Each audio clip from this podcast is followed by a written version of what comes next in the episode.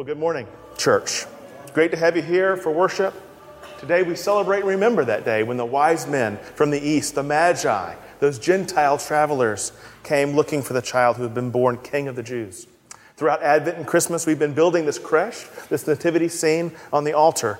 And week by week, the children have been bringing forward uh, the different pieces of the creche and placing them there. And on Christmas Eve, with, uh, when we first sang, Hark the Herald Angels Sing, uh, that was when the baby Jesus was carefully placed in the manger.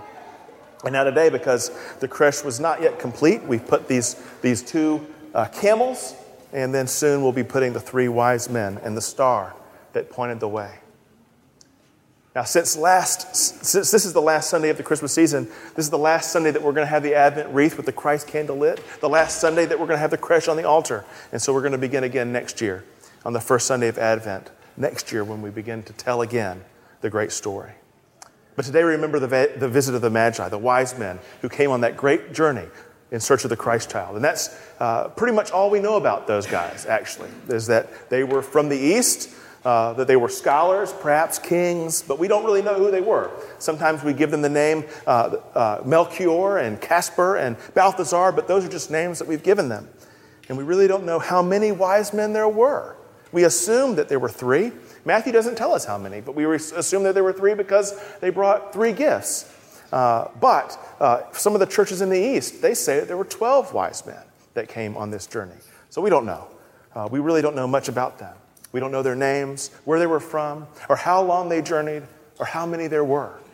But we do know this we know that they were seeking Jesus. In fact, if they hadn't been seeking Jesus, we would never have heard of them at all. They were wealthy, they were wise, but the only reason any of us have ever heard of these men is because they were seeking Jesus. And as I thought about that this week, it made me think about all the kinds of things that we are searching for in this life. What motivates us?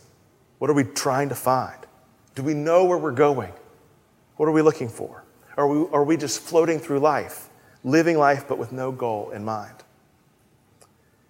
I saw on the news just after Christmas that the stores were flooded again with people returning and exchanging their gifts. Uh, the local news interviewed some of the people, and one of the guys said this. He said, You know, I don't know what I'm looking for. I'm just here for a great deal.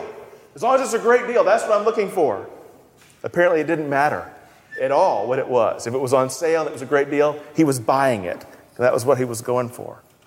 When I was working with college students back in Tallahassee, I had conversations with them all the time, and they, where they would be asking me and telling me, you know what, I just don't know what to do with my life. I can't figure it out. The possibilities were too much for them, they, and it paralyzed them. What, what if I don't make the right decision about a career?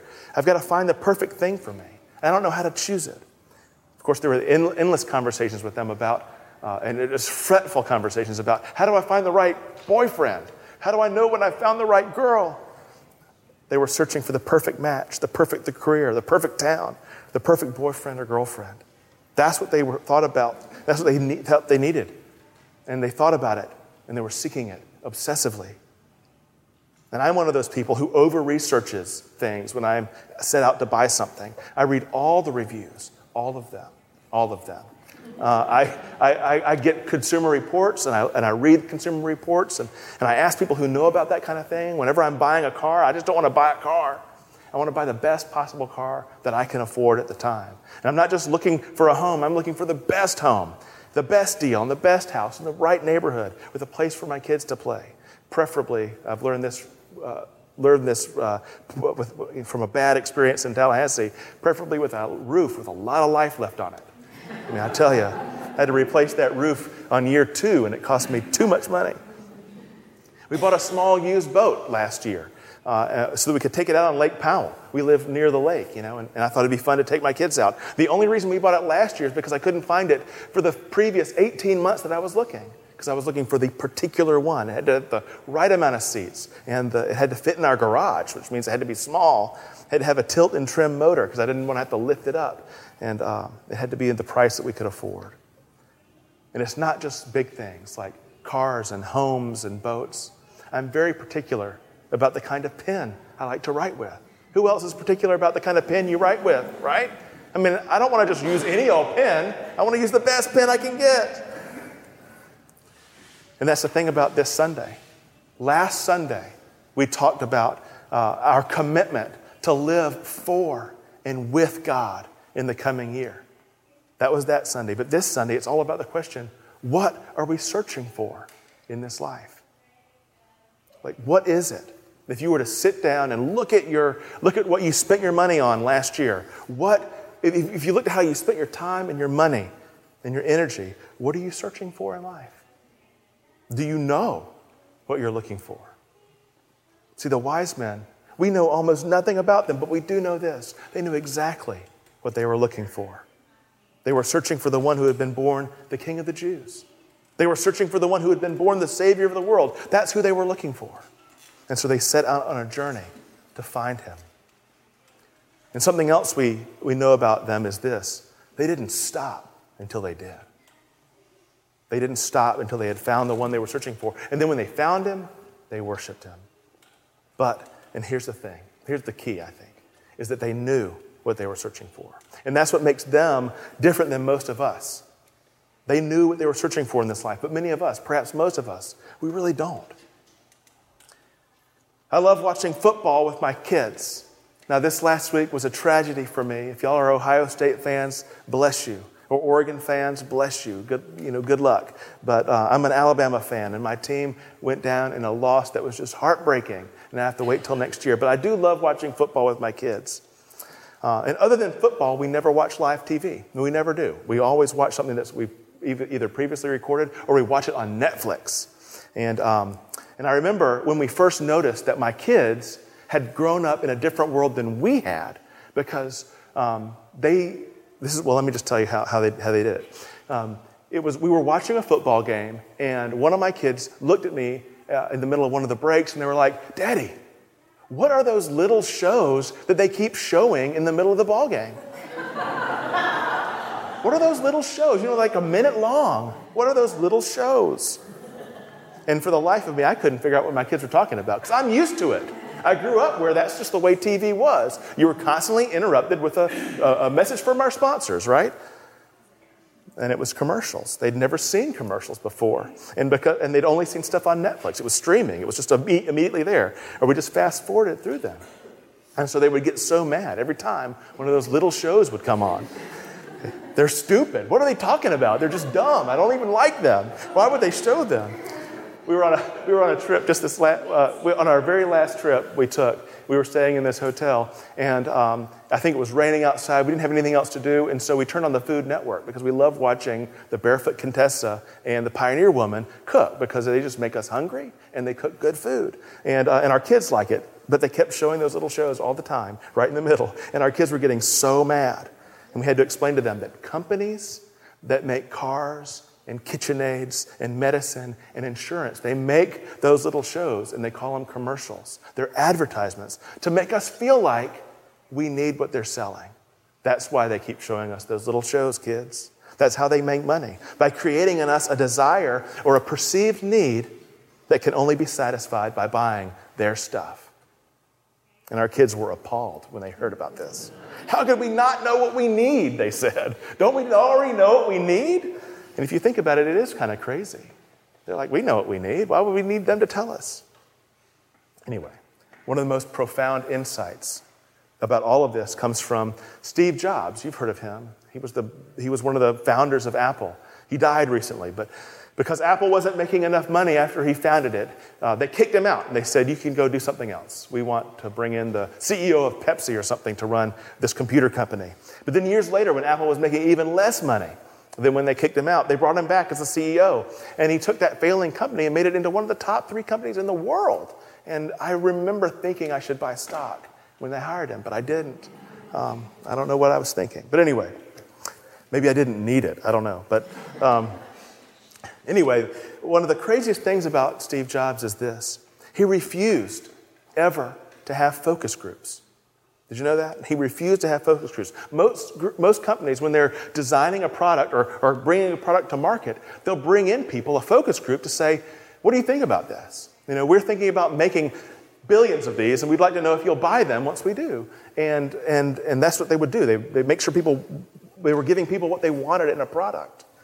It makes total sense. What if we make a product that nobody wants? Or if we make a product that nobody buys? So that's what the focus groups are for. But Steve Jobs refused to have focus groups. And this is what he said. He was being interviewed by Business Week, and he said this Why would we have focus groups? The people don't know what they want until we show them. Isn't that amazing? Why would we have focus groups? The people don't know what they want until we show them. And he was right. Does anybody own an iPhone or an iPad? You didn't buy it because you didn't want it, did you? We didn't know we wanted iPads until he showed us one, and then we wanted it. We didn't know we wanted iPhones until he showed us an iPhone, and then we wanted one. So much so, actually, that some of us, not me, I don't, but some of us go camp out in front of an Apple store for a week in order to be the first one in the store to buy it. You've seen people on TV when they've showed this on the news, and they want to, have the, they want to be the first ones to have their hands on Apple's next thing. Why would we have focus groups, he said? The people don't know what they want until we show them. And that seems profoundly true to me. Most of us have no idea what we want. Most of us go through our lives having no idea what we really want, no idea what's really important. We don't know. And so we spend our lives chasing after all sorts of things, letting, letting those little shows that they show on TV convince us that we need what they're selling, letting those convert commercials convince us that they can give us what we've been looking for.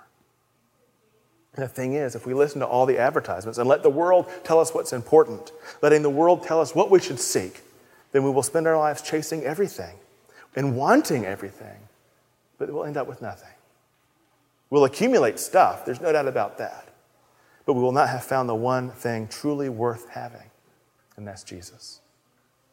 And that's something I really, and, this is something I really don't have time to go into today, but I'm, I'm going to, let me just say this that underneath all of your longing, under all the nagging sense that you have that there must be more in life, and in that heartache that surprises you in those moments of, uh, of joy and the wonder that fills you as you're standing next to the ocean and in the blaze of a beautiful, glorious sunset that just takes your breath away, you know, you know those moments that I'm talking about.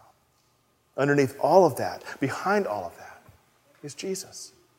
That's what the ache in your heart is really all about. That's why you cried tears of joy at the birth of a child, because all of the longing and the wonder and the beauty and the joy remind you of Him.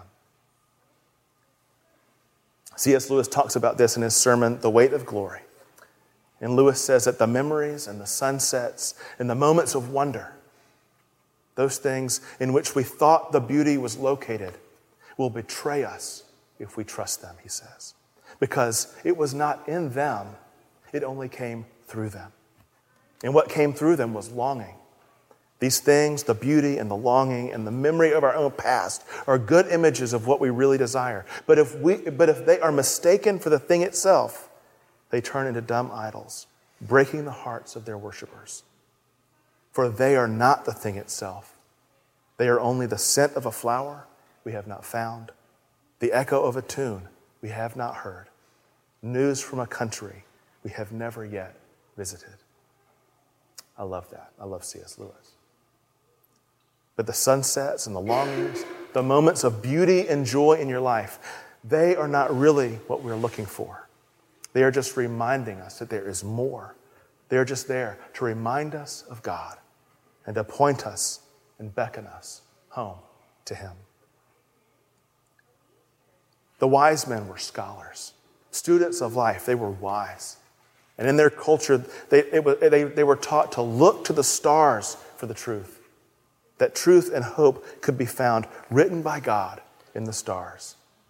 And isn't it amazing that the ones who looked to the stars, who thought that truth and joy were to be found in the stars, were told by the stars to look to Jesus? Isn't that amazing? Don't look to us, they said. We're not what you're looking for. Instead, look for Jesus. We're just here to point you to Him. And if you are going to look to us, then at least let us take you to Him. And those wise men were wise enough to listen and learn from the stars. to seek the one who had made the stars. Church, as we begin this new year, what are you looking for in this life? Most of the time, we don't even know what we're looking for. What are you looking for? Are you looking for Jesus? For the hope and the peace and the joy found in Him? Everything you long for, all the beauty in this world, all the moments of joy, all the things that take your breath away, and even the stars, they all point to Him. They are all there to remind you of Him who made it all. So may you seek Him this year, and may you find Him, and may you worship Him. In Jesus' name.